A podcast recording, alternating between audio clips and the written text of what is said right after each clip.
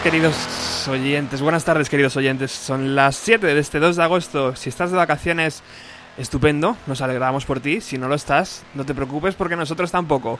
Estás en Bienvenido a los 90, el programa que intenta recuperar la esencia de la década de los años 90.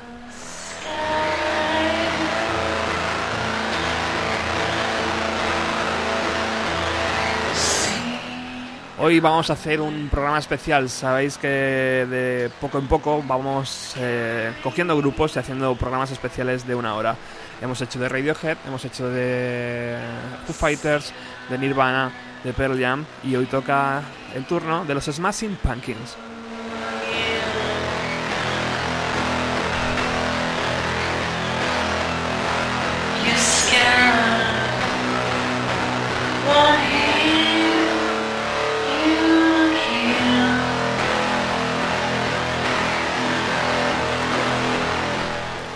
El 17 de marzo de 1967 nace en El Grove, Illinois, Estados Unidos, William Patrick Corgan Jr., hijo de Bill Corgan, músico profesional de jazz, y de Martha Corgan, auxiliar de vuelo. A los 14 años, jugando en el sótano de unos amigos, se topó con una funda vieja y llena de polvo. Dentro de aquella funda se encontraba una vieja guitarra que Bill se quedó eh, prendado al ver a uno de sus amigos tocar.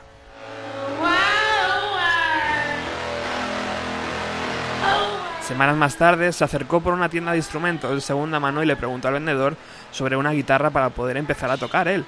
El dependiente no se percató de que Billy es zurdo, así que le vendía una guitarra para diestros. A esa edad, Billy tampoco sabía que existían guitarras para zurdos, por lo que aprendió con aquella guitarra. Cuatro años más tarde de aquel suceso, Corgan decide abandonar Chicago por Florida. Allí da forma a su primera banda oficial llamada The Market, por las marcas de nacimiento que tiene en su cuerpo. Pero esa primera banda no tiene ningún tipo de éxito, por lo que decide regresar a Chicago para vivir con su padre y empezar a trabajar en una tienda de música. Va a ser en esa tienda donde conoce a un chico de origen japonés llamado James Yoshinuba Hija, que nace el día 26 de marzo de 1968 en Chicago. Poco a poco se van haciendo amigos, hasta el punto de que comienzan a escribir canciones juntos. Así, ayudados de una caja de ritmos, deciden dar a conocer sus primeras composiciones en el Club 21, bajo el nombre de Smashing Pumpkins. I mean, I don't like playing with the drum machine any more than maybe you don't like hearing it. But I don't have a drummer, so I'll play, you know. You know, we don't fucking just like make this shit up out of air. It takes a lot of time. And, uh, you know, I'd like to be here with the drummer. And everything would be kosher.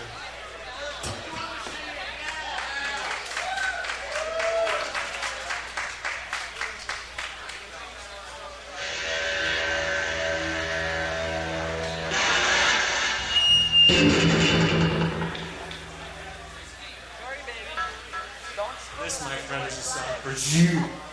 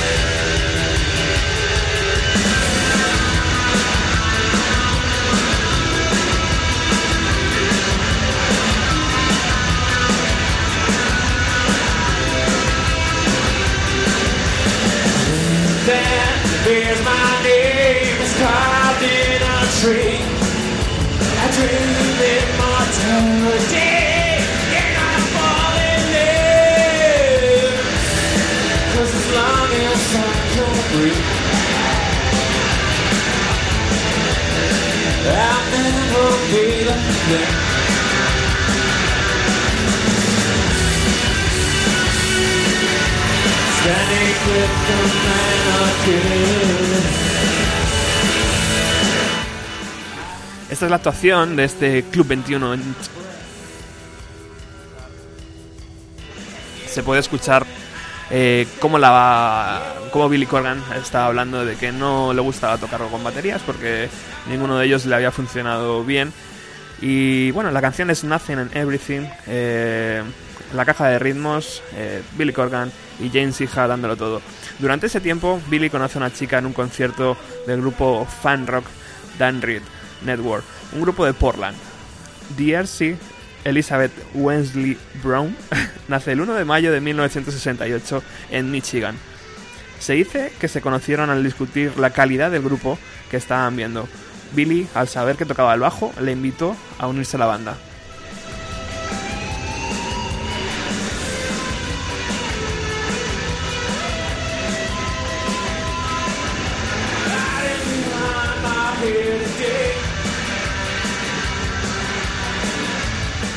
Así que el 10 de agosto de 1988 los tres componentes deciden dar un concierto ayudados de la caja de ritmos famosa en el club Chicago Avalon.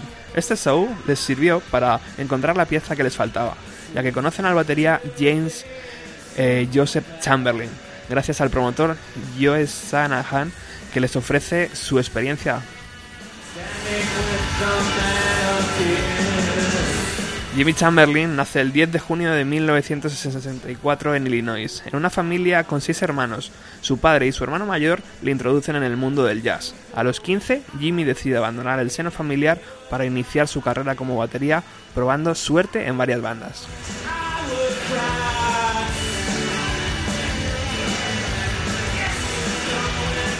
Como ninguna le dio de comer, se metió a carpintero. Y resulta que Jimmy Chamberlain es un gran carpintero, que ganaba mucho, mucho dinero en el momento que conoció a Billy Corgan.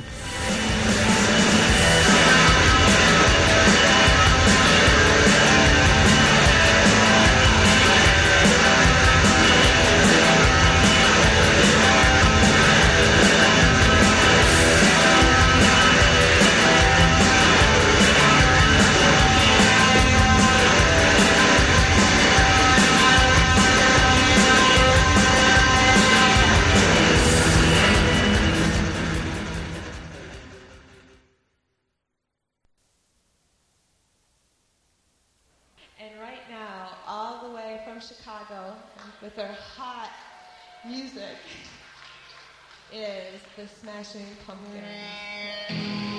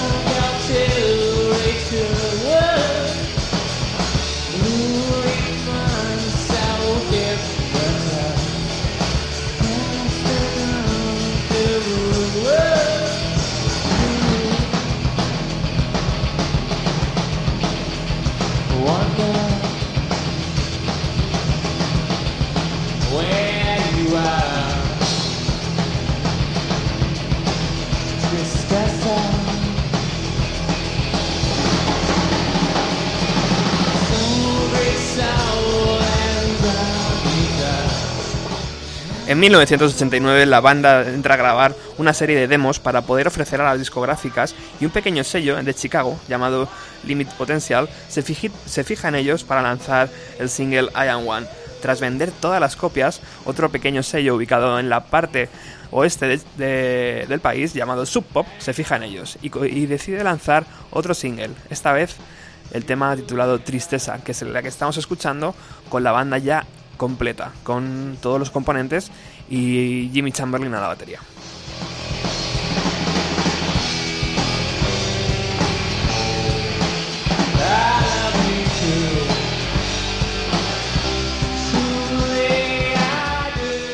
Poco después fichan por Virgin Records y se meten al estudio con uno de los productores que empezaba a dar mucho que hablar, Bats Beat. Se dice que Corgan grababa todos los instrumentos menos la batería porque era mejor músico que el resto de sus compañeros.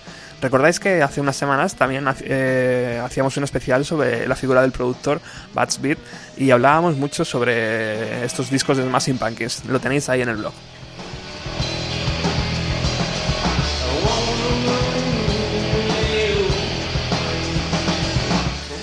Geese vería la luz el día 28 de mayo de 1991 y aunque tiene buena acogida, rápidamente es eclipsado por el sonido Seattle de Nirvana, Pearl Jam, Soundgarden, así que queda un poco escondido y un poco en la, eh, parte de atrás de las tiendas de discos.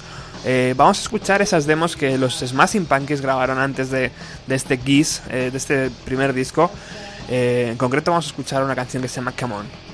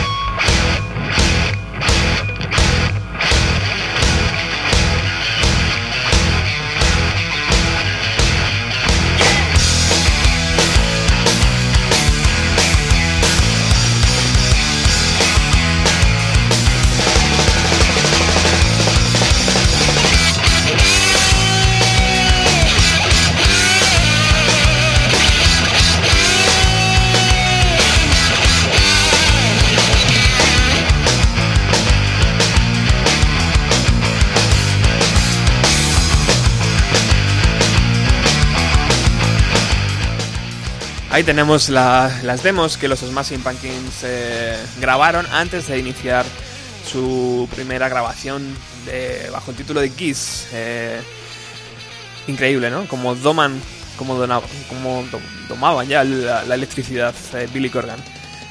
Tras presentar en directo el disco y tras varios problemas internos, la banda se muda a Georgia para comenzar a dar forma a su segundo disco. Deciden contar de nuevo con el productor Buzz Beat de su primer trabajo y, y bueno, Buzz Beat ya venía de, de grabar el Nevermind de Nirvana.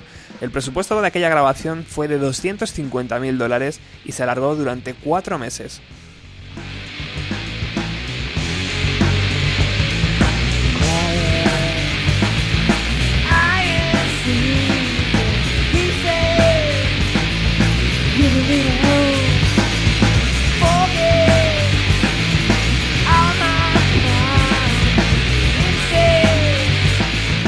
Las sesiones de grabación tampoco fueron nada fácil porque la banda estaba en graves eh, problemas, ya que eh, DRC y James Hija acababan de terminar una relación eh, y el batería Jimmy Chamberlain estaba eh, cada vez más adicto al alcohol.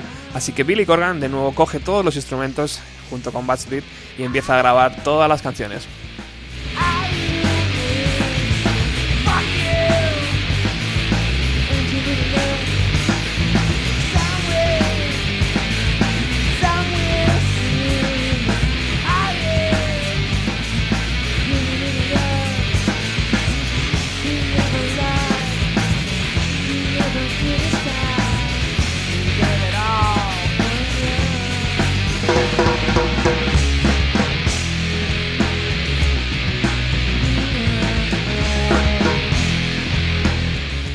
Dream se convierte en su segundo, segundo trabajo que sale a la venta el día 27 de julio de 1993.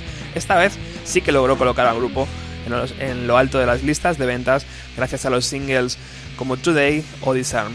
Estamos escuchando eh, Quiet eh, en versión demo, versión como la habían grabado antes de, de entrar a- al estudio. Y también vamos a escuchar Today eh, en versión demo, versión que nunca que nunca ha aparecido, yo creo todavía. O sea que vamos a, ahí con una medio primicia.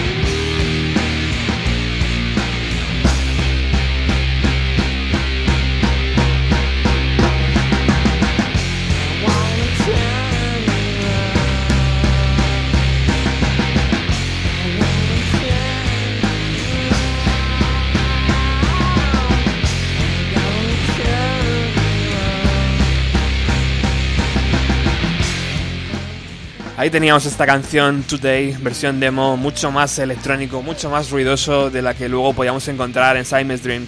Aprovechando el tirón mediático del grupo, su discográfica decide lanzar un LP con descartes y caras B llamado Pisces Iscariot y un vídeo llamado también Viewphoria, donde nos contaban la historia de la banda, acompañado de presentaciones en directo. Este vídeo, desde luego, ha salido. Yo creo que ha salido después en DVD. Yo lo vi en VHS. Y es muy divertido porque te juntan ahí las grandes actuaciones de los Smashing Pumpkins junto con entrevistas bastante surrealistas.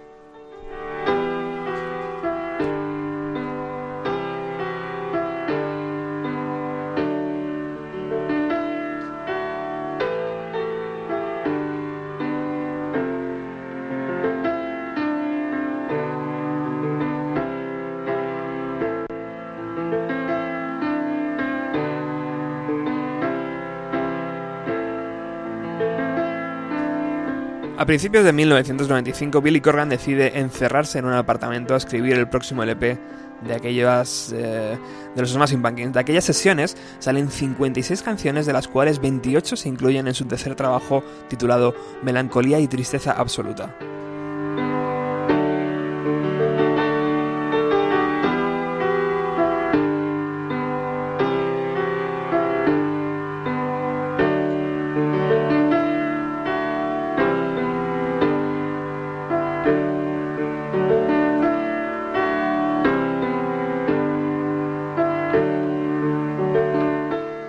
Y algo debió pasar en esa habitación, en ese apartamento, porque Billy Corgan escribió uno de los discos esenciales dentro de la década de los años 90. Eh, él lo define como The Wall, el The Wall de los 90.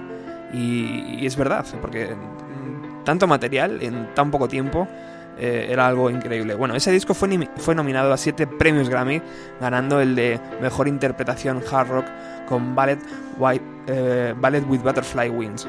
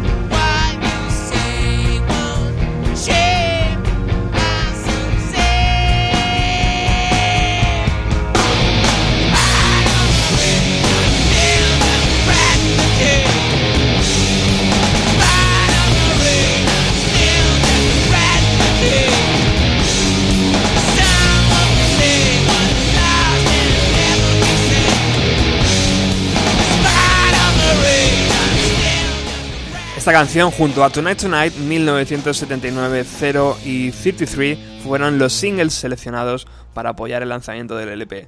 Eh, estamos escuchando eh, esta canción Ballet with Butterfly Wings, eh, versión demo también. No es la versión que Billy Corgan grabó en, su apartamento, esta ya estaba con el grupo. Muchas de las canciones se quedaron fuera. pero vieron después la luz en una preciosa caja llamado, llamada The Aeroplanes Fly High. Eh, es una caja increíble. A mí yo tuve la suerte de que me la regalaron por mi cumpleaños. Y podéis encontrar todos los singles de los Smashing Pumpkins de este disco, junto con un montón de canciones extras.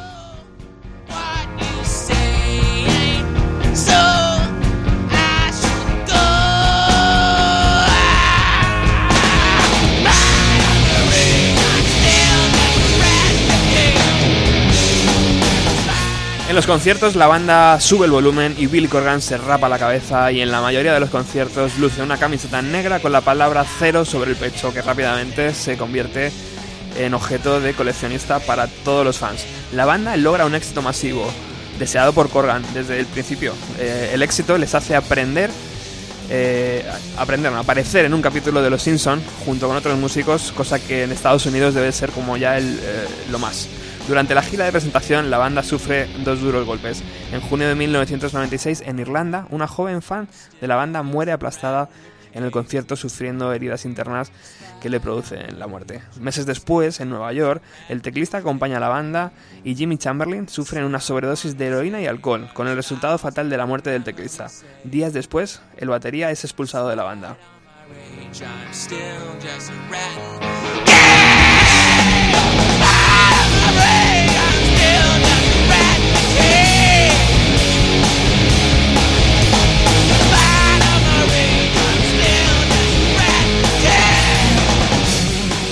La banda decide acabar el tour contratando a otro batería y otro teclista, decisión que Billy Corgan dice que es una de las peores que ha tomado en su vida. Por España también pasan. Eh, eh, hacen una entrevista en los 40 principales y ofrecen un concierto en la sala La Nave en 1986. Pero nos vamos a quedar eh, con una aparición, aparición que tuvieron el 25 de octubre de 1995 en el Teatro La Riviera de Chicago. Ahí decidieron meter Tonight Tonight como presentación de ese concierto y empezaron a, a presentar melancolía y tristeza absoluta.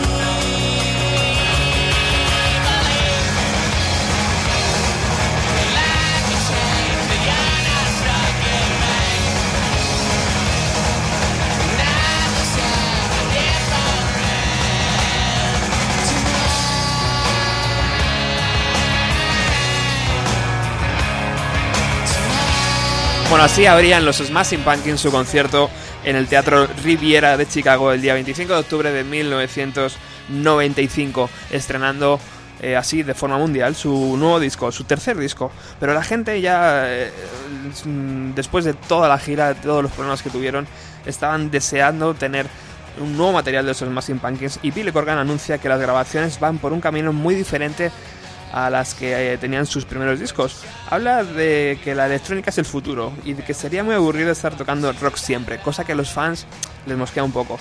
Antes de la salida del disco, la banda graba una canción para la banda sonora de Batman y Robin titulada The End is the Beginning is the End, que sacan como single y que es una canción y que es la canción encargada de cerrar la película.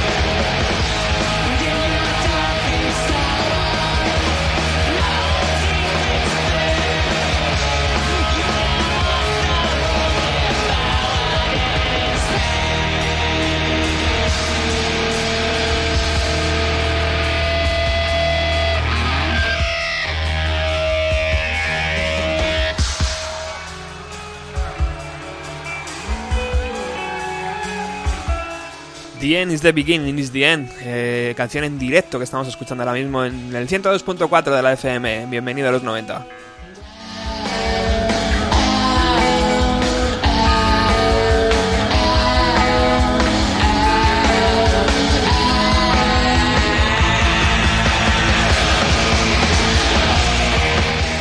Canción que estaba dentro de la banda sonora de Batman y Robin. Eh, recordamos que en esa banda sonora también estaba un grupo eh, llamado Los Piratas de eh, España. Y que, bueno, Batman era George Clooney, eh, el malo era Arnold Schwarzenegger. O sea que hace ya tiempo de esta, de esta película. Eh, lo que sí encontrábamos en esta canción es que tenía un toque rock con un toque electrónico. eh, cambiaba un poco a lo que estábamos acostumbrados a ese rock contundente. Y entramos ya en lo que es el cuarto disco de la, de la carrera de, de los Smashing Pumpkins llamado Adore. Ador o Ador, como ellos decían en un principio, que es como una puerta, una, es así como es eh, como eh, lo querían ver ellos, como una puerta, una, puerta de salida, una puerta de escape. Era el título que tenían en mente en un principio y lo utilizaban como válvula de escape ante la presión mediática para grabar otro Melancholian de Infinite Sandals. Finalmente decidieron cambiarlo por Ador, adorar. Para este trabajo la banda cambia totalmente del sonido que nos tenía acostumbrados. Se aleja de las pesadas guitarras, juegan con cajas de ritmos y los sintetizadores. Las primeras sesiones se producen en Chicago hasta que Billy Corgan decide que no le gusta para nada lo que están haciendo y decide mudar todo el grupo y todo y todas las sesiones a Los Ángeles. Algo estaba claro, el compositor de Chicago no iba a cesar en su empeño de destruir cualquier rastro de sus anteriores discos. ¿A ti te gusta esta gente o qué? Sí, ¿Los Smashing? sí, sí, sí. He pasado grandes momentos con, Con ellos. con los Smashing, sí. Y fueron muy generosos cuando, cuando vinieron a tocar a, a mi programa y yo era consciente de ello porque los conciertos de RDT es un programa pequeño eh, y ellos eran un grupo muy grande cuando vinieron al programa. Entonces, se lo agradecí mucho y, y creo que se separaron en el programa, tío. Sí, sí, yo creo que los Pues eh, tuvo una bronca con la rubia impresionante ahí, un- 10 minutos antes de empezar. Tuvieron una bronca. ¡buh! Billy Corgan y la Y bajista. la, y la- sí, sí, sí, sí, sí, tuvieron una bronca descomunal. Y luego la cambió, al poco tiempo la cambió, hizo Mm. unos conciertos de promoción de aquel disco y, y puso a la chica esta, Sí, la que estaba con Hole. la que estaba con Hole, ¿no? A la Hillary no sé qué, o no sé qué era. Meli- Melissa After- Melissa, no sé algo así. Una con un apellido alemán, ¿verdad? Sí, sí, sí, sí. Y pero él estuvo muy bien y también es un tío muy muy muy interesante, ¿no? Un tío muy interesante y y nada, pues Los conciertos de Radio 3. Los conciertos Una de puerta Radio abierta 3. hacia la Una música. puerta abierta hacia la Un música. encuentro. Un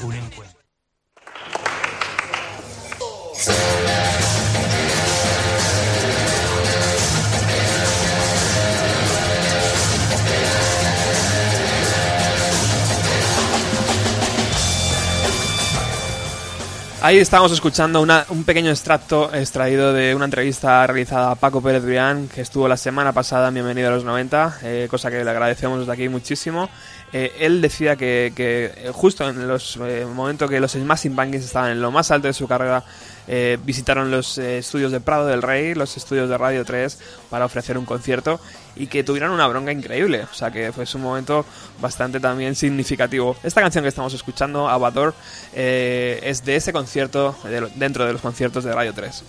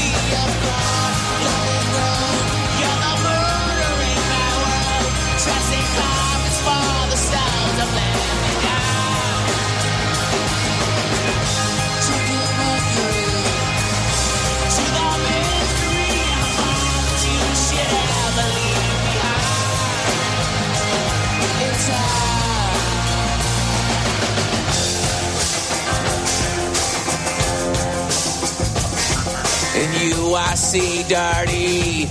In you I count stars. In you I feel so pretty. In you I taste God. In you I feel so hungry.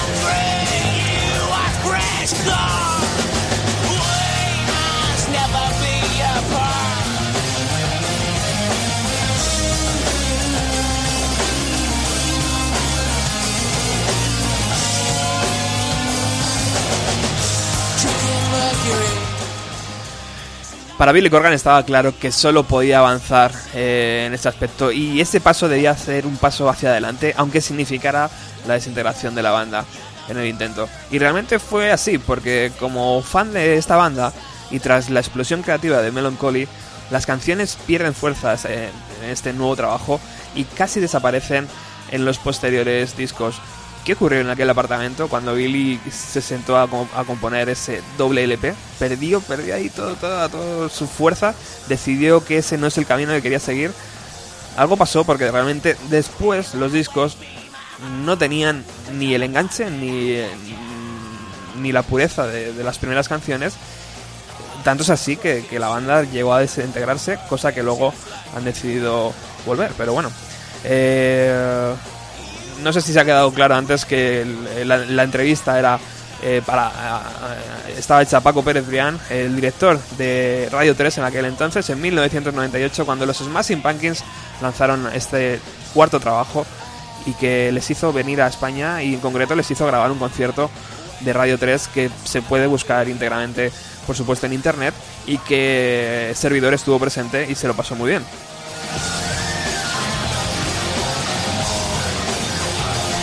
Ese Billy Corgan de Metro 92, con esa guitarra ahí, con esa, esa- ese traje de cuero negro, como impone.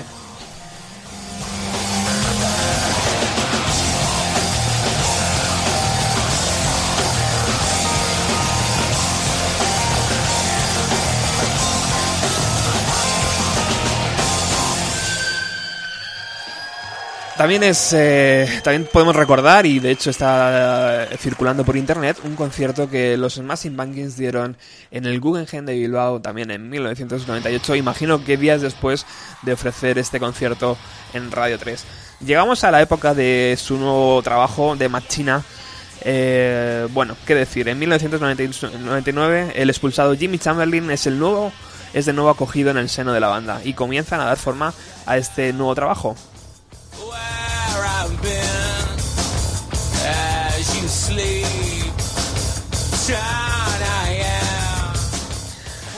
Cuando tienen todo el EP terminado, la bajista Darcy anuncia que deja la banda para trabajar en su carrera de actriz. Cosa que, bueno, pues eh, no nos sorprende después de lo que nos ha contado antes eh, Paco. Eh, Corgan- Billy Corgan decide llamar a la ex bajista de Hole, Melissa Aftermath, y salen de gira con ella. Melissa les acompañaría hasta, hasta la separación de la banda. Y bueno, es la, la bajista que podéis ver en esta canción de Everlasting Gaze eh, con un vestido casi imposible. eh, y bueno, pues eh, dedicaremos un programa también, yo creo, a Melissa, porque después ha tenido una carrera muy interesante.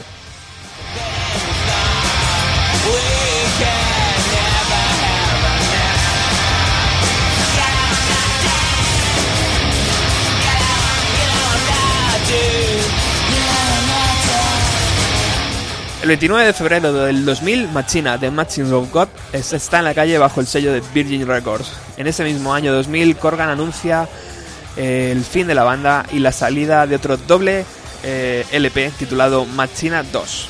Y aviso, eh, no, avisando de que estaría disponible para su descarga por internet ante la negativa de Virgin Records de sacar el LP, alegando las bajas ventas de Machina.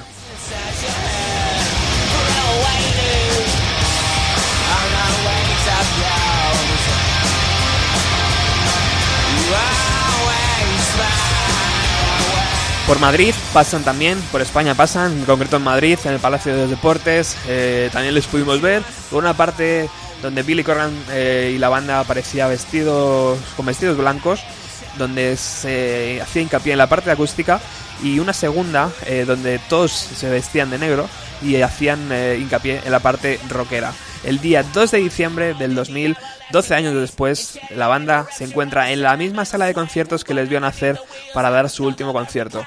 Una de las bandas más gloriosas para el rock and roll moría.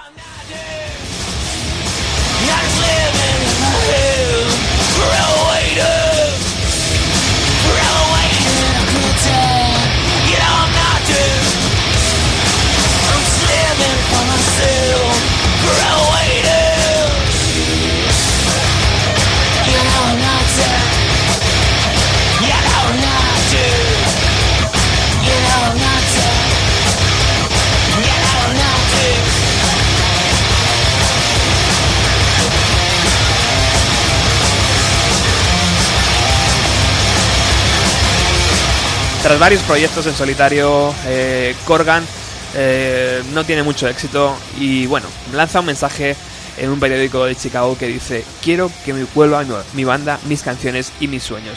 Esa aventura eh, Billy decide. Billy es acompañado por el batería Jimmy Chamberlain, ya que James Hija, DRC y Melissa Aftermaul decidieron desestimar la invitación. Esto no hizo quedarse de brazos cruzados a Billy Corgan y enseguida buscó a sustitutos para ellos.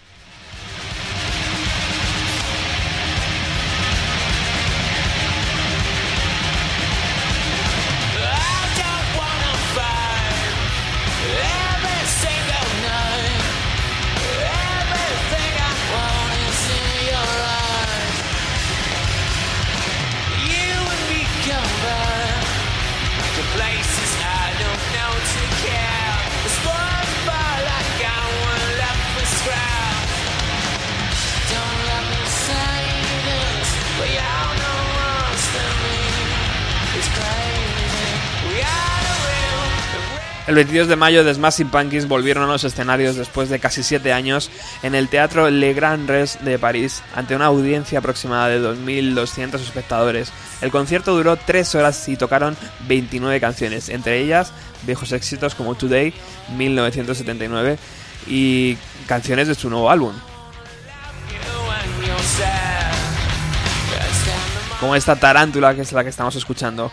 Eh, en dicho concierto además se confirmaría la presencia de dos nuevos integrantes, el guitarrista Jeff Scroder y Ginger Reyes al bajo.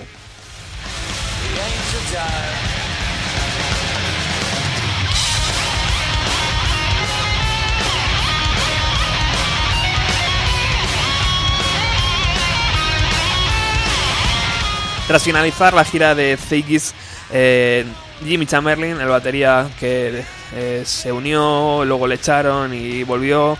Bueno, ahí la, historia de la batería de los Smashing Pumpkins anuncia la salida del grupo. A lo que Billy Corgan rápidamente le sustituyó por Mike Baird, un chico de 19 años que vivía en Portland.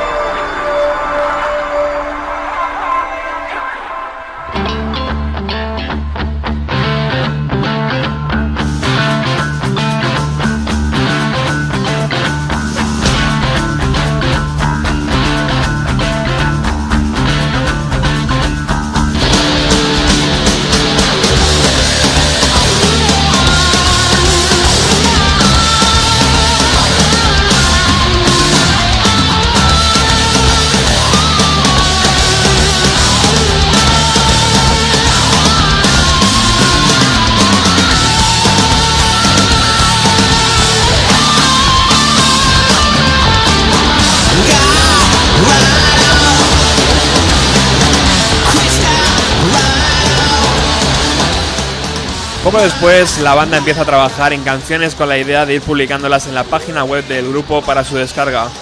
Y con esto llegamos casi hasta nuestros días, porque Billy Corgan eh, sigue dando guerra 25 años después de la creación de los Smashing Pumpkins. El pasado día 19 de junio del 2012, la banda nos sorprende sacando un LP bajo el título de Oceanía, donde recuperan el espíritu rock que Billy Corgan destrozó en las sesiones de grabación de Adore.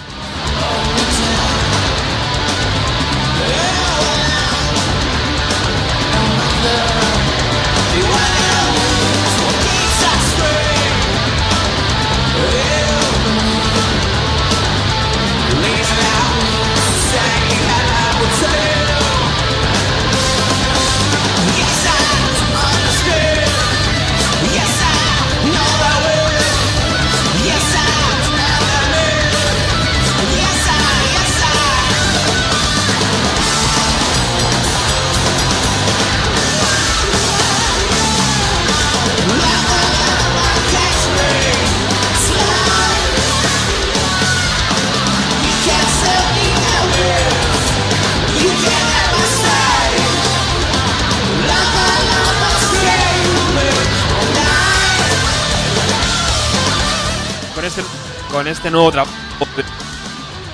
Con este nuevo trabajo. Deciden. eh, a ver el micro, ahora. Con este, con este nuevo trabajo deciden eh, pasar por España en un. En un concierto secreto, podemos decir, porque no, no fue avisado con, con, suficiente tiempo, pero sí que fue un lleno absoluto en la sala eh, Arena, creo que fue, si no recuerdo mal. Bueno, eh, con esto acabamos nuestro especial sobre Smashing Pumpkins, sobre Billy Corgan y sobre la trayectoria de este grupo de Chicago tan especial dentro de la década de los años 90, porque tenemos a, a nuestro querido Dani y su bienvenido al 15M, que hoy, hoy sí en sintonía, Dani. Bueno, ¿qué le vamos a hacer? Eh, pero bueno, siempre es un placer tenerte. La semana pasada no pudimos, teníamos aquí a Paco y fue que esto un poco a revuelo. eh, Nada, la, la ocasión lo merecía, no pasa nada. Sí, así que el micro es tuyo, compañero. Pues aquí estoy una semana más eh, indignado, eh, aunque sea verano estamos indignados y mm, estoy un poco mosqueado, un poco fastidiado porque llevamos más de un año aquí con el 15M dando gritos, eh, eh, con proclamas, con reivindicaciones y yo creo que mucha gente todavía o no se entera o no se quiere enterar o, o hacen que no se entere. Entonces el otro día estaba viendo las noticias y, me mosqueé muchísimo porque en un canal tan serio y tan importante como es 4, por ejemplo, a la hora de máxima audiencia, las noticias de las 9, eh, se atreven a decir que es que el 15M, que qué pretendemos eh, al no creer en partidos políticos. Y decían que la, última gente que no creía en partidos políticos en España era Franco. O sea, nos equiparaban a la época franquista. Entonces me, me quedé súper mosqueado, súper indignado de decir, pero a ver, ¿qué nos estáis contando? Lo único que decimos el 15M, que la política actual, los partidos políticos actuales, hay un bipartidismo eh, tremendo y ese bipartidismo mm, no nos representa. O sea, votemos al partido que votemos, va a salir uno de los dos partidos del bipartidismo. Y que no nos gusta ese bipartidismo. Es lo único que decimos desde, desde el 15M. No decimos que no queramos ningún partido político, queremos un, un Estado democrático. Y para que haya una democracia tengamos unos partidos políticos que nos representen. No lo que tenemos ahora, que decimos que queremos mejorarlo porque no nos representan. O sea, que desde aquí quiero decir a toda la gente que no somos unos franquistas, unos falangistas, que no es que no somos de derecha ni de izquierdas, es que tal. Sí, somos demócratas y queremos que, que una democracia sea justa, eh, que no sea un bipartidismo, que no represente a nadie y que los partidos eh, estén definidos, porque ahora mismo pues no se sabe, bueno, el, el PP sí es de derechas, pero el PSOE, no sé, hace cosas muy raras que dices, mm, ¿de qué vas? Entonces quiero dejar eso claro desde aquí, desde Bienvenido a los 90. Cuatro, yo creo que se han ido de vacaciones, ¿eh? Están ahí los becarios y se han hecho un poco un lío. Debe ser, han dicho, va, a pleno agosto, vamos a hablar de esto, vamos a tirar de archivo, pero es que, que pongan imágenes de 15M, imágenes de Franco, Ya. me, me dejó un poco ahí bo- boquiabierto de decir, pero ¿qué, qué está pasando aquí? Hostias, es... Así, así dicho suena duro, ¿eh? Pues sí, sí. y esto no es una radio, una televisión local, tal, es que estamos en- estaba, estamos hablando de cuatro, Sí, sí, sí, sí. que tienen que tener un poco más de seriedad. Bueno, señores, eh, simplemente entren en... ¿Cuál es la página web, Dani? Eh, alcosanse.15m.com. Ahí está toda la información. O sea, evidentemente los partidos políticos son necesarios, pero yo creo que no según están ahora, ¿no? Deben sufrir una modificación eh, bastante grande para... Y la ley electo- electoral. Eh, la ley DOT, bueno, que no es una ley, es una norma. Eh, porque si fuera una ley sería de obligado cumplimiento y simplemente es una norma a la que estamos adheridos. Eh, da más votos al partido que más votos ha tenido. Por ejemplo, si tuviéramos mm, 10 escaños eh, y... No, perdón, si tuviéramos tres partidos y 10 votantes, en una democracia mm, equitativa eh, sería 3,33 votos para cada, cada partido. Sí. Con la ley DOT eh, iría así a grosso modo 5 para el partido más votado, 4 para el segundo partido más votado y un escaño para el último partido. O sea que le van regalando votos eh, a- al partido que más votos ha tenido. En, las, en las últimas elecciones veíamos que al PSOE le costaba un, un diputado 50.000 votos y ECUO, por ejemplo, con 200.000 no conseguía diputados. Y esto es contra lo que luchamos. No es que no nos gusten los partidos políticos, es que no, no lo vemos muy bien cómo está planteado la- el asunto.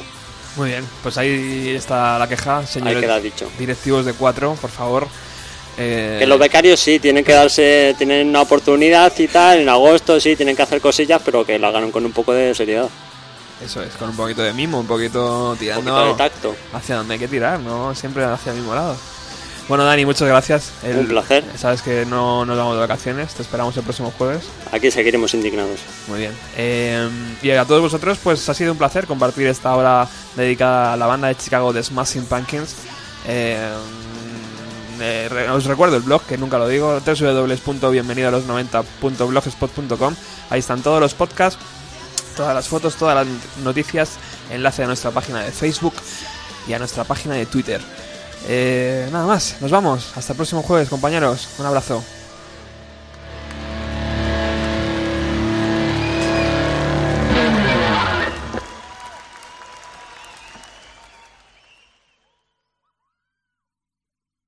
Radio Utopía